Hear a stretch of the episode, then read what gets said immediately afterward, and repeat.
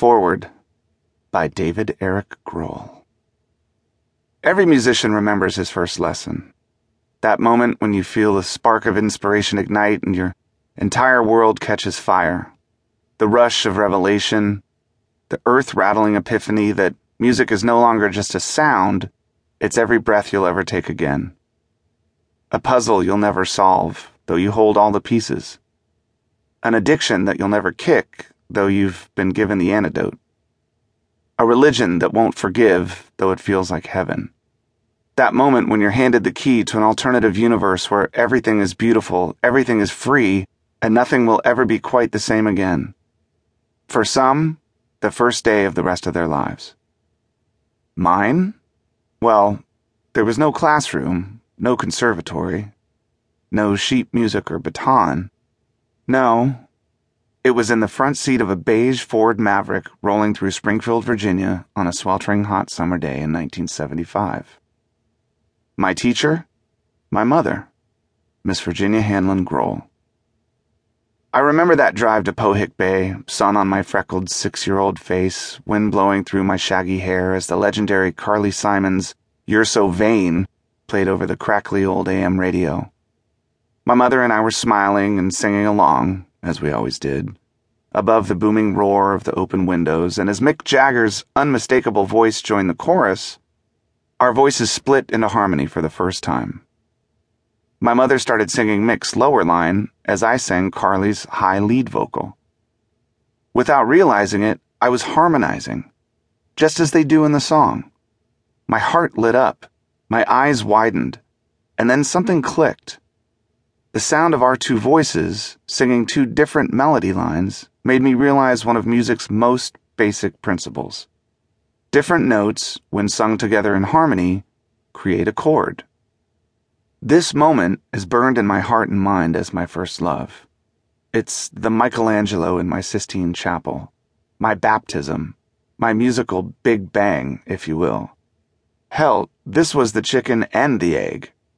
From that moment on, I heard life with an entirely new set of ears. I scoured the radio for harmony. I searched every record in the house to find more. Did every song have this amazing new trick I'd just learned? Did everyone know about this? Had this been going on forever?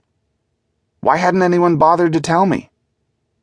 Songs became more than songs, they became my toys. They became my puzzles. They became challenges and mysteries. Some became my best friends. Some became my worst enemies. I was fascinated, enraptured, obsessed. I was hooked. That summer drive to the bay in our Ford Maverick took place over 40 years ago, but that same feeling has never gone away.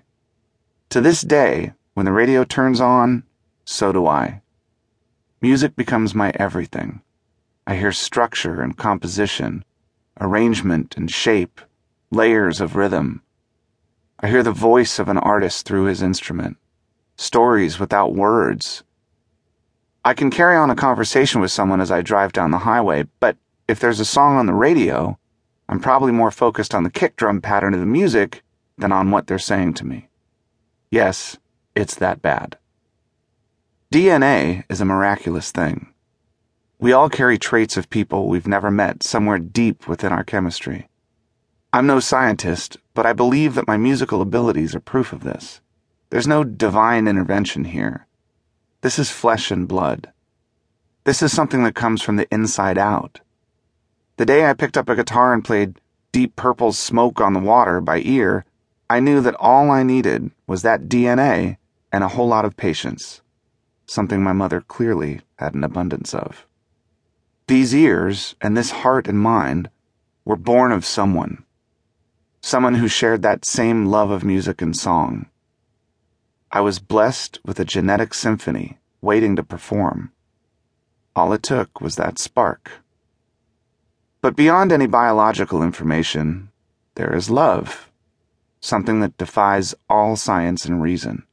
And that I am most fortunate to have been given. It's maybe the most defining factor in anyone's life, surely an artist's greatest muse. And there's no love like a mother's love. It is life's greatest song. We're all indebted to the women who have given us life, for without them,